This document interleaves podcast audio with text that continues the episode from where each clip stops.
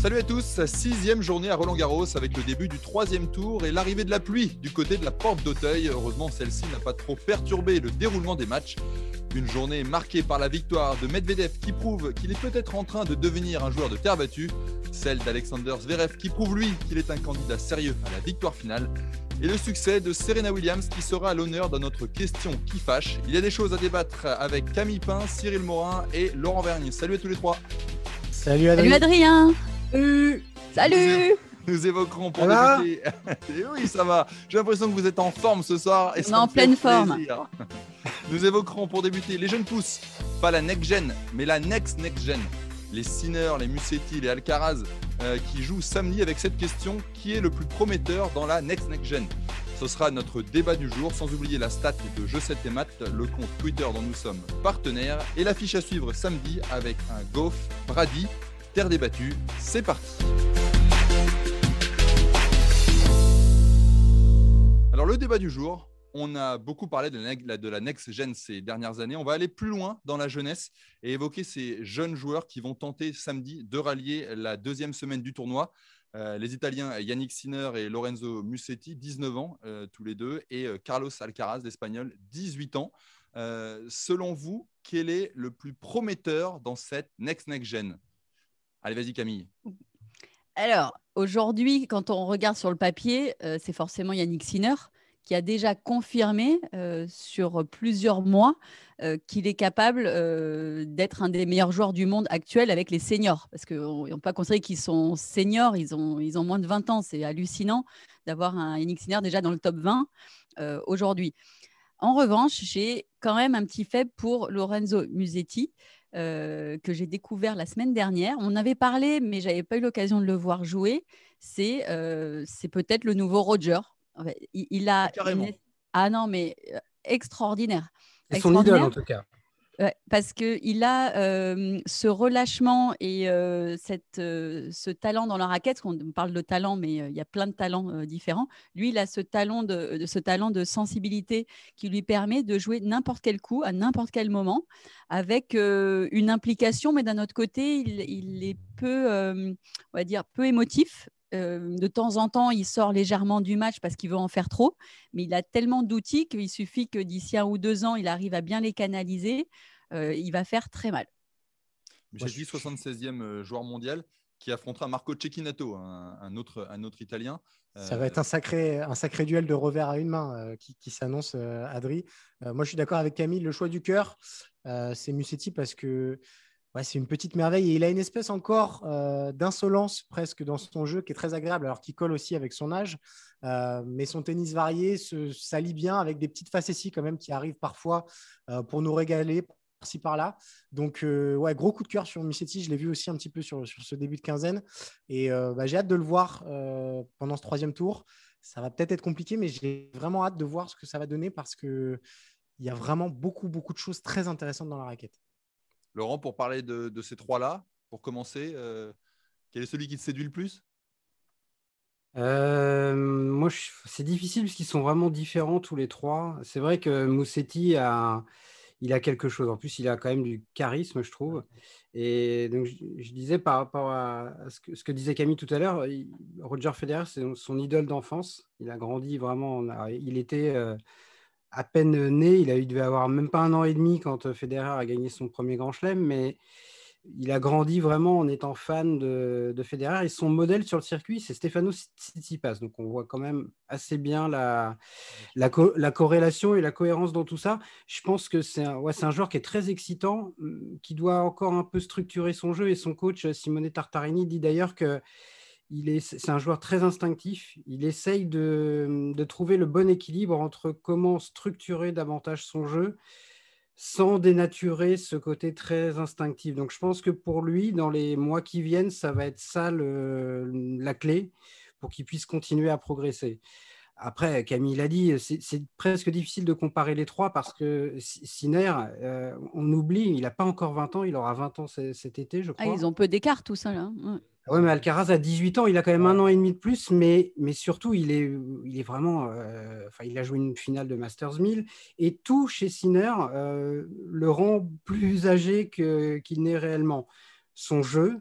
Physiquement, il est très très en avance.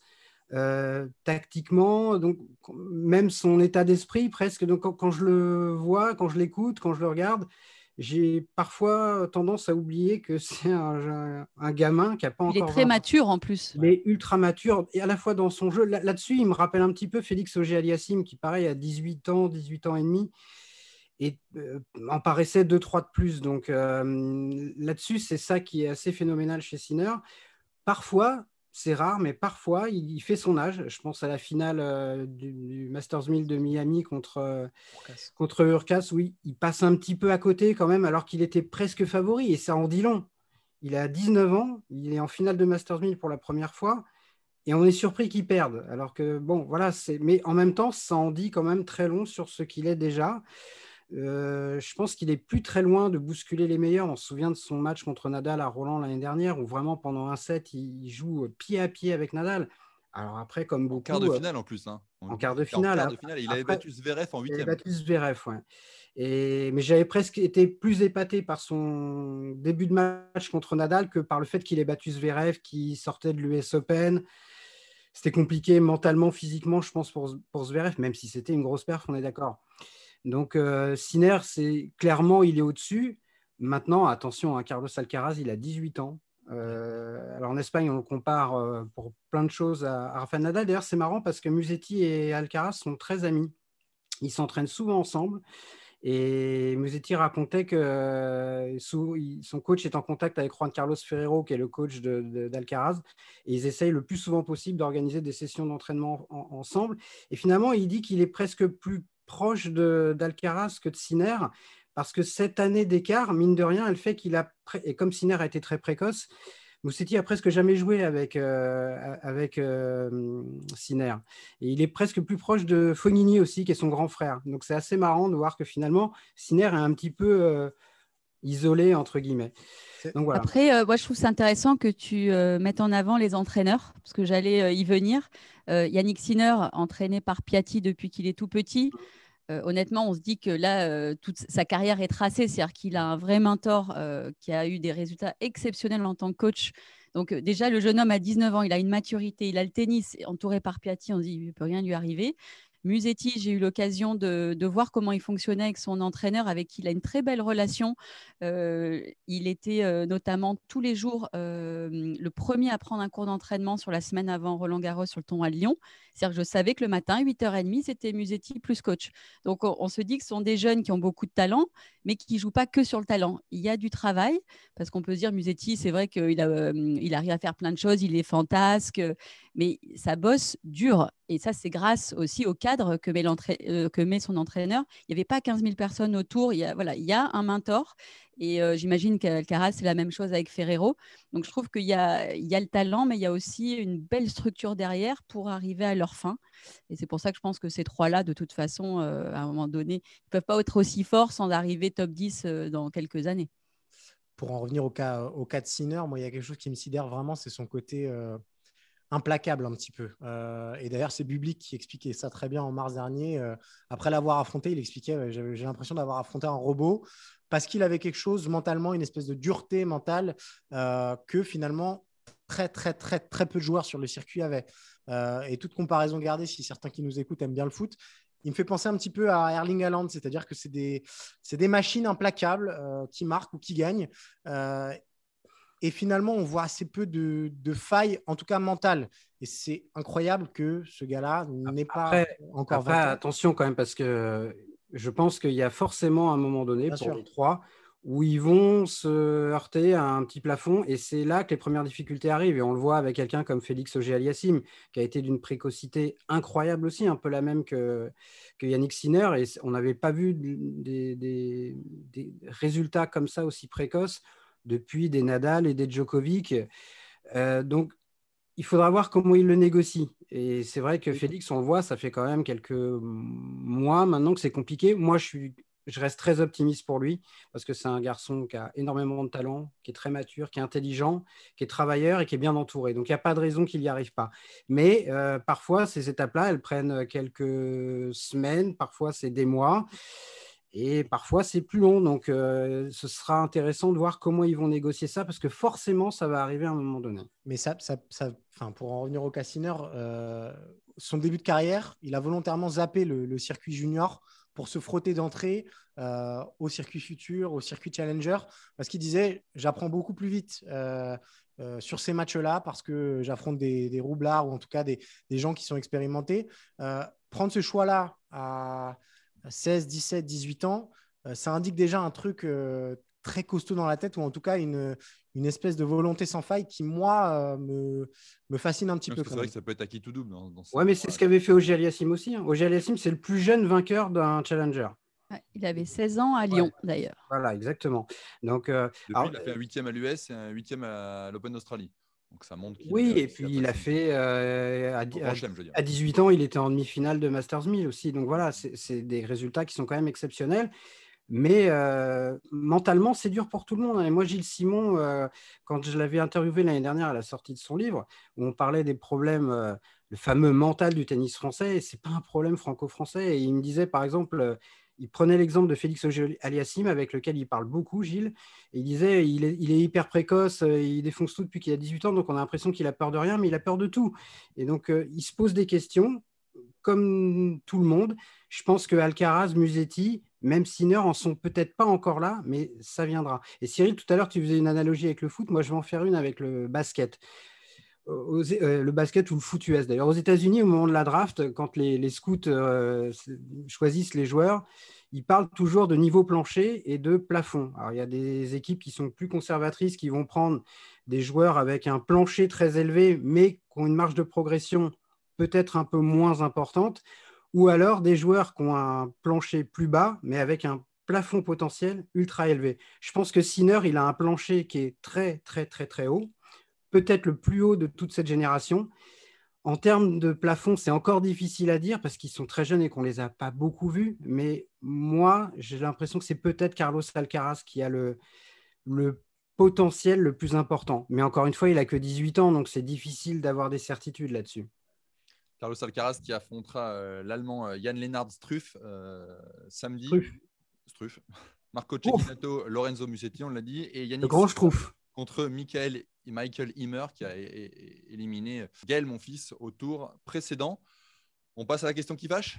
Allez, c'est parti. La question qui fâche, qui concerne aujourd'hui Serena Williams. Serena Williams qui s'est défait de Daniel Collins 6-4, 6-4 en 1h25 de jeu, qui poursuit son chemin dans ce tableau, ce bas de tableau à Roland Garros.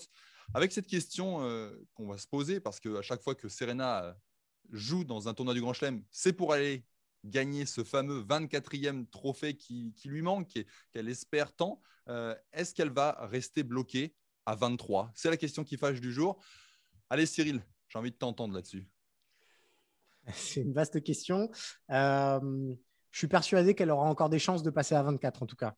Euh, on a eu peut-être tendance à trop vite l'éclipser ces, derniers mois, ces dernières années, parce qu'il euh, y a eu une reprise un peu compliquée. Mais euh, dans ces tableaux de Grand Chelem, c'est très, très, très régulier. Il y a une finale à Wimbledon et à l'US Open en 2018 et 2019.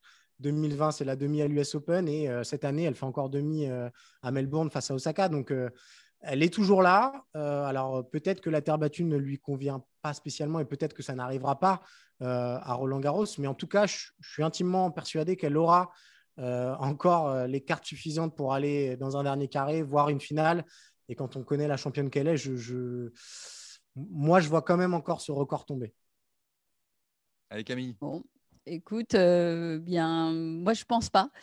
Je pense pas parce que euh, dernier carré, pas de souci. Euh, le niveau est tellement homogène en fait aujourd'hui dans le tennis féminin qu'elle a, elle a montré depuis bien longtemps, depuis qu'elle a 35 ans, on se dit bah, combien de temps elle va jouer, est-ce qu'elle va tenir. Elle montre qu'elle fait partie limite des quasiment le niveau pour être dans les quatre dernières. Euh, en revanche, pour aller gagner le Grand Chelem, je pense que ça commence à être difficile et mentalement et physiquement, et que quand je vois une, une là, jouer comme elle, je, ne vois pas comment elle peut battre une, jeune fille comme ça sur même une finale. une Sabalenka À Roland, oui, oui, là, on parle ici pour le coup. Et euh, là, Sabalenka euh, est sortie, mais ce genre de joueuse-là, sur d'autres grands chelems, à un moment donné, euh, je pense que ça va être compliqué pour Serena de tenir euh, dans la distance euh, d'un grand chelem sur deux semaines son niveau de jeu. Elle va avoir 40 ans. Euh, elle a une forme olympique pour 40 ans, c'est juste incroyable. Mais par contre, elle a 25 ans derrière elle. C'est obligatoire qu'à un moment, ça devienne plus dur pour elle. Et c'est pas tennistique. Elle, elle a toujours un tennis aussi explosif. Sauf que dans la durée, on l'a vu que parfois, elle commençait à fléchir sur les fins de tournoi. Et c'est tout à fait normal. Donc moi, je pense que ça va être compliqué pour elle on a l'impression euh, qu'elle tombe toujours presque sur un os. Parce qu'elle a fait plusieurs finales de Grand Chelem ces dernières années. Elle a toujours perdu en finale. Et là, c'est jamais le même os. Et c'est ça. Et là, on a l'impression qu'il y a l'os euh, chiantec là et il est peut-être un peu trop, dur. Comment tu, comment tu parles? Non, mais c'est vrai que euh, j'ai presque envie d'être l'homme de la synthèse. J'ai envie de faire mon François Hollande. Allez, vas-y. non, je suis plutôt d'accord avec Camille, moi. C'est-à-dire que Serena, oui, elle a fait depuis son dernier titre qui remonte quand même à 4 ans et demi maintenant, donc ça commence à dater. Euh, elle a fait quatre finales perdues, elle a fait effectivement deux demi euh, sur les deux derniers tournois du Grand Chelem, et il y a toujours quelqu'un pour lui barrer la route, et c'est pas toujours la même personne, donc elle n'a pas un problème unidimensionnel, elle a un problème multiple, et ça veut dire quoi? Ça veut dire que tournoi après tournoi, il y a beaucoup de joueuses qui sont, beaucoup de joueuses, non, il n'y a pas beaucoup de joueuses capables de battre Serena. Mais en fin de quinzaine, quand on arrive en demi, en finale, il y a beaucoup de joueuses qui sont capables de la battre dans un de ces matchs clés, qui font peut-être moins de complexes face à elle aussi euh, qu'une autre génération. C'est possible. Donc, euh, moi aussi, j'ai tendance à penser que ça va être très, très, très compliqué pour elle. Mais en même temps, Cyril n'a pas tort. Que... je suis désolé, je suis vraiment, le... je suis vraiment de François du centrisme. C'est une fois dans la quinzaine, hein, Laurence. On accepte ça. Hein. Je ne recommencerai pas. Non, mais ce qui est vrai, c'est que tant qu'elle est régulièrement en quart, en demi, voire en finale, bah, c'est difficile de dire non, elle n'y arrivera pas, elle n'a aucune chance. Maintenant, je pense qu'elle a besoin vraiment de circonstances favorables. Alors là, à Roland Garros, euh, c'est probablement là où elle a le moins de chance. C'est là où elle en a le plus. Mais c'est vrai que les circonstances sont, pour l'instant en tout cas, son bas de tableau, si on regarde, c'est vrai qu'on peut se dire euh, un peu hâtivement euh, bah, comment elle va faire pour ne pas être en finale. Moi, je pense qu'il y a des joueuses qui sont vraiment capables de la battre en bas, mais c'est vrai qu'en termes de prestige, de palmarès, elle écrase tout en bas. Donc, mais quand bien même elle irait en finale, effectivement, et si elle devait y retrouver Iga Swiatek, je pense que il risque de lui arriver ce qui lui est arrivé en finale de Wimbledon contre Alep, ce qui lui est arrivé contre Osaka à Melbourne, ou ce qui lui est arrivé contre Andreescu euh, à l'US Open en 2019. Ça rejoint ce que tu disais de Gilles Simon, euh, que ben, euh, tout le monde a un moment un, un, challenge à atteindre et tout le monde a peur au moment, et même Serena qui est juste une des plus grandes championnes de tous les temps, je pense que ça lui tient à cœur, ce fameux 24e Grand Chelem. Tu crois que ça la bloque Tu crois qu'elle fait un. Euh, non, pas, non, pas bloqué, mais c'est qu'à un moment donné, euh, il doit y avoir un peu, ben, il y a un peu d'émotion, euh, j'imagine, quand elle est en finale, parce qu'elle a le niveau pour atteindre la finale, et elle fait pas non plus un blocage, mais c'est que c'est un mélange de peut-être un, un, petit peu moins bien physiquement, un peu, de, un peu moins de, de joueuses impressionnées en face que c'est notre génération. C'est un petit peu de tout ça plus un peu d'émotion, euh, qui prend beaucoup de jus sur des moments clés comme des finales. Et euh, parce que je pense qu'elle a ça en tête et que ça serait l'apothéose de sa carrière d'y arriver et de dire à tout le monde vous vous trompez.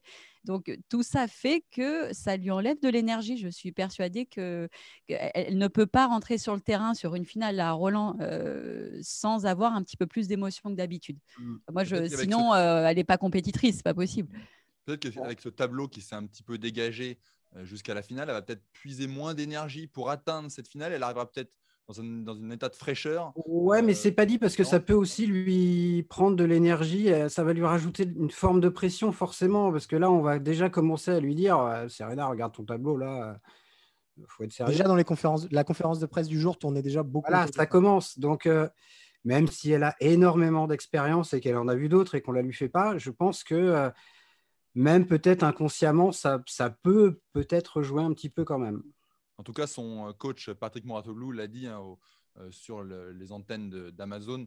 euh, qu'elle n'était pas forcément très prête, mais on a quand même eu une métaphore ou une analogie avec le football. Euh, on prend les matchs les uns après les autres, et puis voilà, peut-être qu'au fur et à mesure, euh, l'appétit vient en mangeant, vient en gagnant, on pourra se dire, allez, c'est jouable. Il y a, elle est un peu dans le même cas que Roger Federer. Elle a besoin d'enchaîner des matchs. Alors, ils n'ont pas forcément les mêmes objectifs, pas forcément les mêmes moyens, mais euh, elle a juste besoin de retrouver des repères. Sa préparation sur terre battue a été très, très compliquée. Euh, et là, bah, c'est ce qu'elle expliquait en conférence de presse très bien. Elle était contente de gagner ce match-là où elle a été euh, breakée dans la, dans la deuxième manche.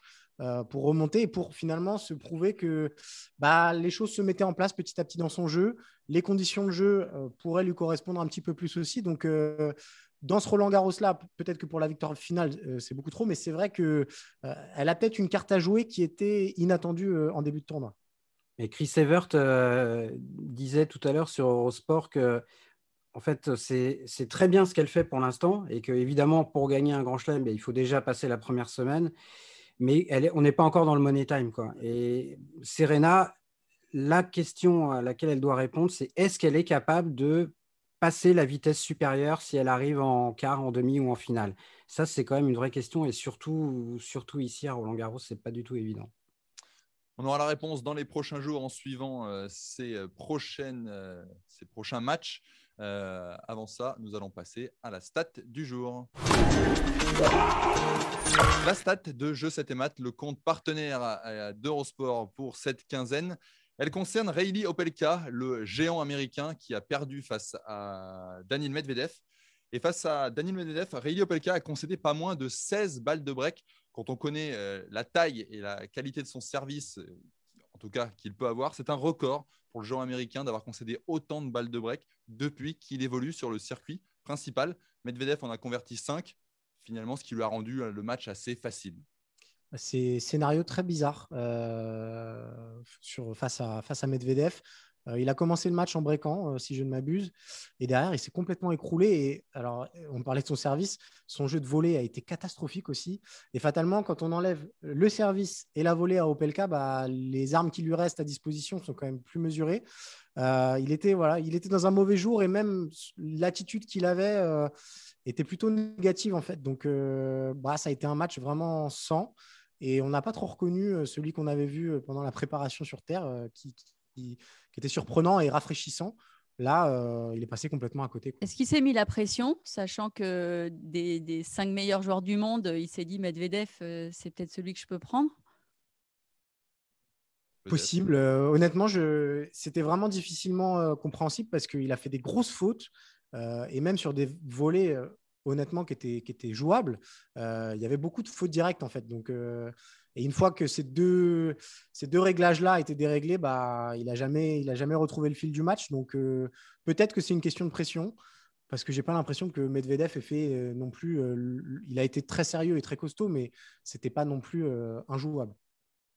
Oui, sachant que Opelka, la pression, il a déjà fait, il était déjà en finale de Master 1000, non Si je ne m'abuse, il n'y a, pas, a pas si longtemps que ça. Demi-finale à Rome. Demi-finale à Rome, donc bon, il a déjà joué des matchs à enjeu, etc. Mais malgré tout, effectivement, il est passé un peu. Ouais, moi, j'étais vraiment déçu par Opelka. C'est un joueur qui, qui progresse. Alors, ça se voit pas forcément beaucoup en termes de jeu, mais il a un jeu qui est assez euh, comme ça au premier abord, mais il bosse. Quoi. Il a beaucoup bossé physiquement, il a beaucoup travaillé techniquement, son coup droit notamment.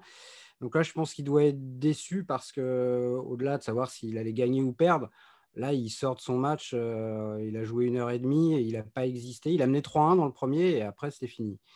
Donc je pense que c'est quand même décevant. On en parlait un peu l'autre jour avec Richard par rapport à Nadal, où il avait dit euh, Je ne voudrais pas sortir du cours comme la dernière fois que je l'avais joué à Roland euh, où j'ai pris aucun plaisir parce que je n'avais pas joué. Euh, hier soir, il a pris 3-7 comme prévu, mais je pense que au moins pendant une heure, une heure et quart, il a pris du plaisir. Aujourd'hui, je pense qu'Opelka, il a vraiment rien à retenir de son match. Et c'est, la défaite est décevante, mais la manière doit être très frustrante pour lui. On passe à l'affiche euh, de samedi. Ça vous dit? Oui. Allez, on va passer sur une affiche entre deux joueuses euh, intéressantes. Cory Goff, 17 ans, contre Jennifer Brady, 26 ans, deux américaines. Une seule opposition entre les deux joueuses, c'était en août dernier, en demi-finale à Lexington, et c'était euh, Brady qui s'était imposé 6-2, 6-4. mais depuis, Corey Goff a, joué, a, grandi, a progressé. Qu'est-ce que vous attendez comme match entre les deux joueuses Camille? Je pense que Brady a pour l'instant plus d'expérience de ces moments-là en Grand Chelem. Euh, elle l'a montré en étant en finale à l'Open d'Australie, euh, une demi-finale à l'US aussi, si je ne m'abuse. Donc, et euh, lors de son dernier match, elle, a montré une telle consistance dans son jeu. moi, j'adore le jeu de Coco Goff parce qu'elle elle met la stratégie au cœur vraiment de, son jeu, mais il lui manque peut-être un petit peu de puissance et un, vrai coup fort pour justement empêcher Brady d'utiliser ce gros coup droit très lifté qui est ultra gênant sur, sur terre. Et Brady sert très bien. En, tout cas sur les matchs qu'elle a fait ici. Donc, j'attends bah, que Coco Goff, grâce à sa science tactique, arrive justement à, à, tirer son épingle du jeu, mais je pense que c'est encore un peu tôt pour aller chercher une victoire face à Brady, qui, pour moi, une chose dont on parle peu. On se demande même si elle est 20, 30, on ne sait pas, alors qu'elle est en train de montrer qu'elle euh, elle est 14 et elle a un niveau constant euh, en Grand Chelem qui est juste hallucinant. Mais on n'en parle pas, on, se demande qui c'est. Donc, euh, non, pas encore le moment, je pense, pour Coco Goff. J'espère qu'elle me fera mentir, bien sûr, parce que c'est une, aussi une next, next, next gen chez les filles très intéressante. Hein. On, en entend parler depuis quelques mois, voire peut-être plus d'un an, alors qu'elle a que 17 ans encore, Coco Goff. C'est impressionnant. Est-ce que sur sa lancée de, de, à contrario de ce que dit Camille, sur sa lancée de sa demi à, Rome et ses sensations peut-être sur Terre, elle peut gêner Jennifer Brady? Ah ouais, La gêner, oui, je pense. Oui. Elle, a, quand même des armes, euh, ça c'est incontestable. Je suis pas sûr que la terre battue soit la meilleure surface non plus de Jennifer Brady. Je suis même à peu près sûr que c'est pas le cas, mais et Coco Gauff a beaucoup de confiance quand même. Donc euh, évidemment, c'est vrai tout ce qu'a dit Camille et Coco Gauff, euh, elle a encore beaucoup, beaucoup, beaucoup à apprendre. Euh, je ne sais pas, dans... on dit souvent que les duels entre compatriotes sont difficiles à appréhender.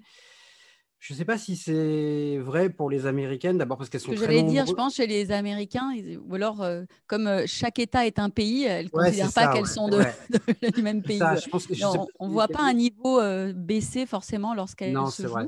Et puis elles sont tellement nombreuses là euh, maintenant depuis quelques temps les américaines euh, dans le top 20, 30, 50, c'est vraiment ils ont une grosse grosse génération, euh, génération au sens large, hein, mais là il y a vraiment un gros réservoir. Donc ce sera quand même intéressant de voir si Coco Gauff arrive à s'exprimer pleinement. Si c'est le cas, moi je pense que vu ce qu'elle a montré ces dernières semaines, si elle se libère, si elle met son jeu en place, en tout cas, il y aura la place pour elle pour passer. Mais Brady, c'est vraiment une joueuse euh, qui est compliquée à jouer. Hein. C'est très très dur pour la battre. Elle lâche rien en plus. Donc, euh, il va vraiment falloir que Coco fasse un très bon match, euh, très cohérent et sans trop de baisse de régime, parce que sinon, elle va le payer. Ouais, vrai révélateur. je suis d'accord avec ce que tu disais tout à l'heure, Adrien, de, l'extérieur. Euh, il y a eu Wimbledon 2019 où elle est née à la face du monde et où elle a battu des records d'audience sur la BBC.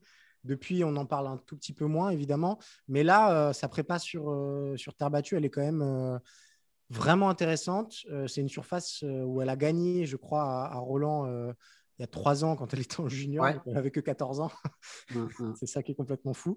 Euh, donc moi, euh, ouais, plutôt envie de... Ouais, le, choix de la fraîcheur et de la jeunesse, j'ai envie de, miser aussi sur Goff parce que pour l'instant, euh, elle fait une bonne quinzaine et surtout, elle a fait une très bonne préparation sur terre. Et, puis en Grand Chelem, alors elle avait eu, elle a eu une ou deux défaites décevantes, mais enfin, elle a perdu sur Svitolina, sur Alep, sur Osaka il faut relativiser aussi. Euh, c'est vrai qu'on lui en demande beaucoup, elle aussi, parce qu'on sent que c'est un phénomène et c'est difficile de ne pas euh, pressentir qu'elle va être très, très, très forte. Enfin, voilà, euh, quand à 16, 17 ans, vous jouez des joueuses de ce niveau-là qui sont top 5, top 10, il est aussi normal de perdre. Et comme elle n'était pas encore suffisamment montée au classement, souvent, elle, a joué tôt, voilà, elle les a joués tôt, donc c'était très compliqué pour elle.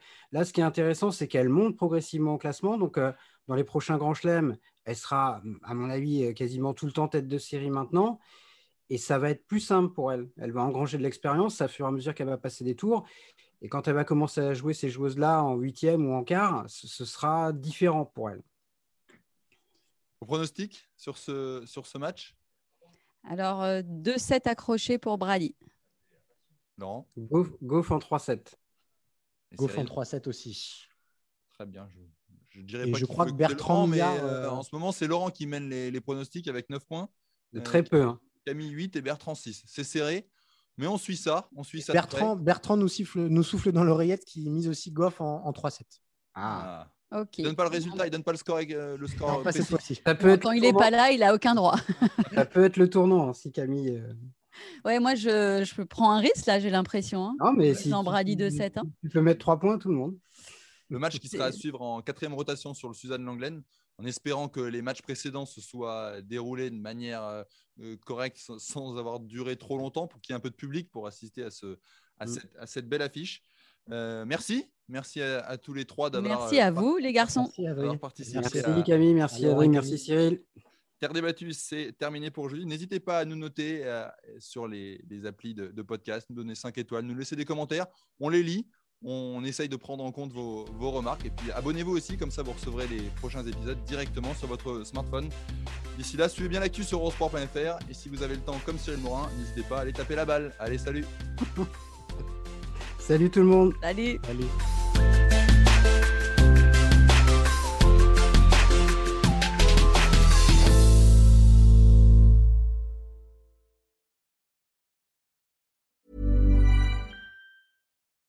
Without the ones like you, who work tirelessly to keep things running, everything would suddenly stop. Hospitals, factories, schools, and power plants, they all depend on you. No matter the weather, emergency, or time of day, you're the ones who get it done. At Granger, we're here for you with professional grade industrial supplies. Count on real time product availability and fast delivery. Call clickgranger.com or just stop by. Granger for the ones who get it done.